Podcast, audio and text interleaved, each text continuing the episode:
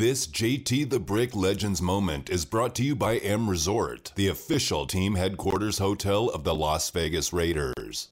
You got some weapons. Yep. You got some weapons. And it's like eh, we've been waiting just for the Raiders to take that next step. Yes. Like, how close do you feel like you guys are to taking that next step in contending? Well, I mean, we had we had, we're three or four plays away from having 12 or 11 wins. Like literally three plays, and it's like we're so close. It's Derek Carr up at Tahoe. He played well. The American Century. Vinny Del Negro won it. Friend of the show. Happy for Vinny D. First basketball player ever to win the biggest celebrity golf tournament in the world. Some of the biggest names in golf. He beat John Smoltz in a playoff. And Derek was putting up a lot of photos on Instagram and Twitter about the great experience he had in Tahoe. Jerry Robinson, kind enough to join us, Raider legend, great friend of the show, fabulous alumni who bleeds silver and black, and we get to talk to him for the summer buildup of Tom Flores going to Canton, Ohio. Jerry, good to talk to you, my friend. How are you? What's up, JT the Brick, my man? Hey, man, I got a question for you. Did you enjoy the Garth Brooks concert last night? I did. I got my country on Saturday night. You would have been proud of me. You can bring you can bring JT to hip hop. You can bring me to rock and roll. You can bring me to country, and I'll be there uh, throwing the party. It was a lot of fun, and you've been in Allegiant Stadium. I've been there with you, introducing you a few times, and it really shined on Saturday night. Well, you know what? I mean, it's one of the one of the wonders of the wonders of the world, Allegiant Stadium, man. And you know what, man? Garth Brooks is one of the most the amazing entertainers of all time, man. And and and I wish I had a chance to to to to have been there yesterday, man, or last night. But I just, you know, one of my favorite Garth Brooks songs, man. If tomorrow never comes, I'm like, Yes. you know what, man? This dude can throw down. I just, anyway. I knew that you'd be there. I knew you'd have fun, but it's great to be on your show, JT. Yes, and thank you. And we wanted to talk to you, and I'm happy the alumni got got you because you played for the LA Raiders. Before that, the Eagles, and the great career you had as a college football Hall of Famer at UCLA. When was the first time you remember going up against Coach Flores, meeting Coach Flores? Uh, just go back in time and the impact that Coach Flores had on your life.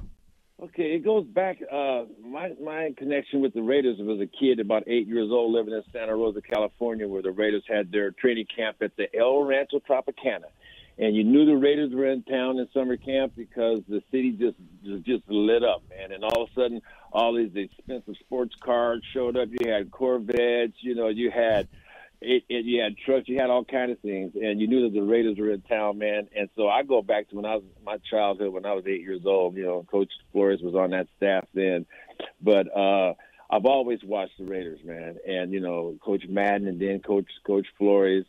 So uh, then I got in the NFL, and of course I kept watching my favorite team. You know, although I was with the Philadelphia Eagles, I always kept an eye on uh, on at that time the Oakland Raiders and uh, we had the opportunity to play against them uh, the Super Bowl year. We played against them twice, actually. I think it was a preseason game where they beat us, and then they came to Philadelphia, and we beat them like ten to seven. Uh, it was a great football game, man. It was a it was, for, for the Eagles. It was a great football game. It wasn't a good game for for the for the Raiders and Jim Plunkett because we sacked them like eight times or something like that. It was just one of those games where uh, we were just our defense and offense was just clicking on all cylinders. So I've always been a Raiders fan. I've always been a fan of uh, Coach Madden and Coach Flores because those were the two coaches that I saw growing up as a kid. So uh, and then they had that opportunity. you know, I got that phone call and I spoke to Coach Flores the day I got drafted in 19. I'm sorry, the day I got traded from the Eagles to the Raiders in '85 and um, that phone call right there, man, it meant everything in the world to me because I knew that I was officially a Raider, Yes. and my childhood dream came true. What was it like with Coach Flores? Because, you know, Al Davis is this big maverick overseeing John Madden and Tom Flores, and Coach Flores as a position coach for John Madden in his second Super Bowl. He won his first as a backup to Len Dawson in the Super Bowl, and then he wins one as a wild card, which you mentioned, and then the second one in Super Bowl 18. Just overall with Coach Flores, how he was able to command the room, talk to players, wasn't a loud, boisterous guy, not a threatening guy, and he had to answer to Al Davis, who was one of the sh- sharpest football minds of all time. Not many men could do that. No, that's probably why Coach Flores was just so low key and calm every time he spoke. You know, the thing with Coach Flores is that when you have a coach as a player, when you have a coach that has played the game, that has been part of Super Bowl championship teams, they just command a respect. And it was like, you know what, Coach Flores, he's been there, he's done that. You know, he is a Raider, he's a Raider legend, and just to have that opportunity to, to be coached by Coach Flores and, and his staff, it was just it was awesome because once again, man, when you know the man that's running your show, your head coach, he knows what it takes to get it done, what, you need done. He knows what type of pressure to apply or when to back off, and it was just it, it was an extension of him, you know, of the Raider greatness. Uh, you know, being able to play for the Raiders. It's like, okay, here's Coach Flores, and the man, you know, his credentials were awesome, and uh, it was a he was the type of coach that you just wanted to play hard for, you know, because mm-hmm. he was all in, and uh, and we were all in.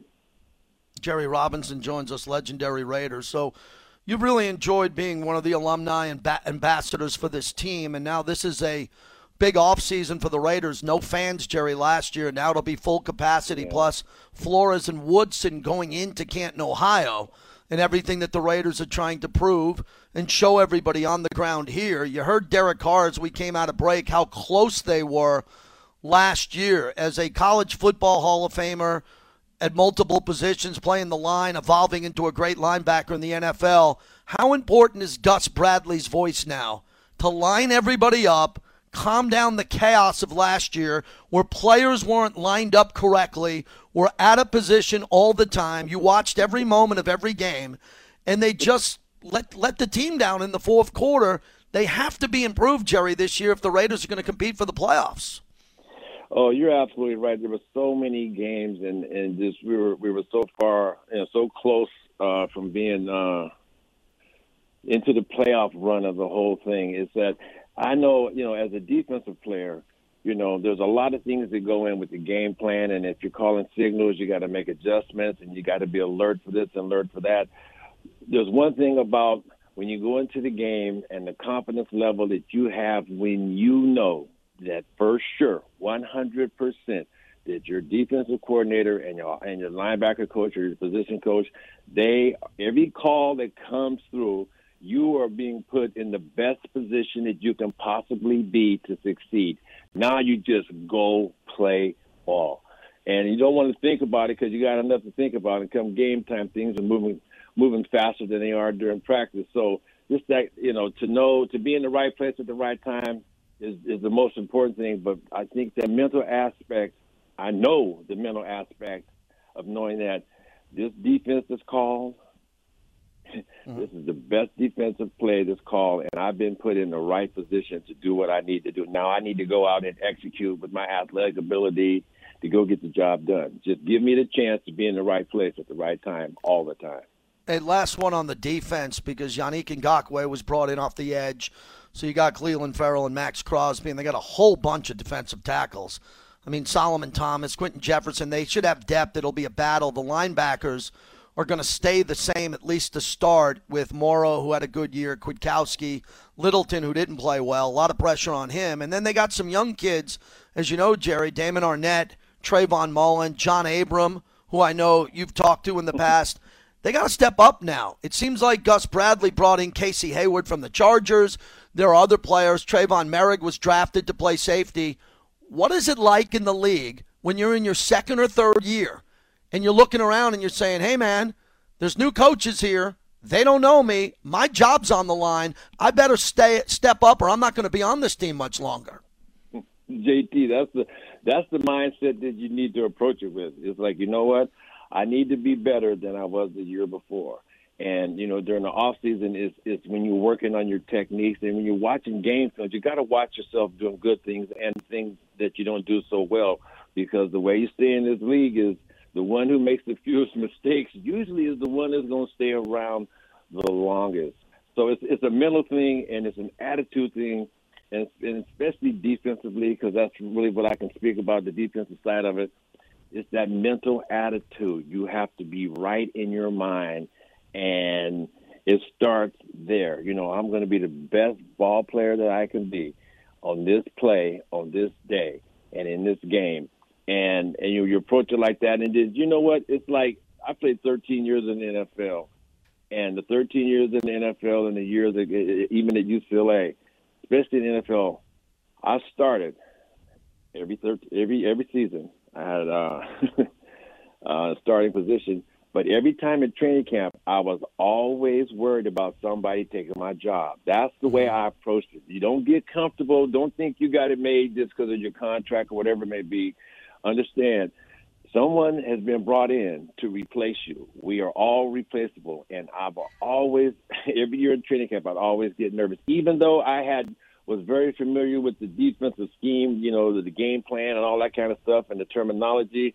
I always approached it as somebody's here trying to take my job. Love that. I mean, that is key. And you had a great long career, but you always brought that aggressive uh, nature and competition to every training camp, every season, and every play.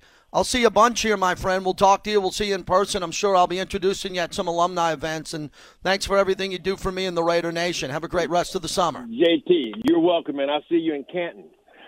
yes, I'll see you in Canton. You got it. Appreciate buddy. it. Thanks, Jerry. Jerry will be in Canton for Coach Flores. Really cool to hear that. Awesome. So I hope you enjoyed Jerry Robinson and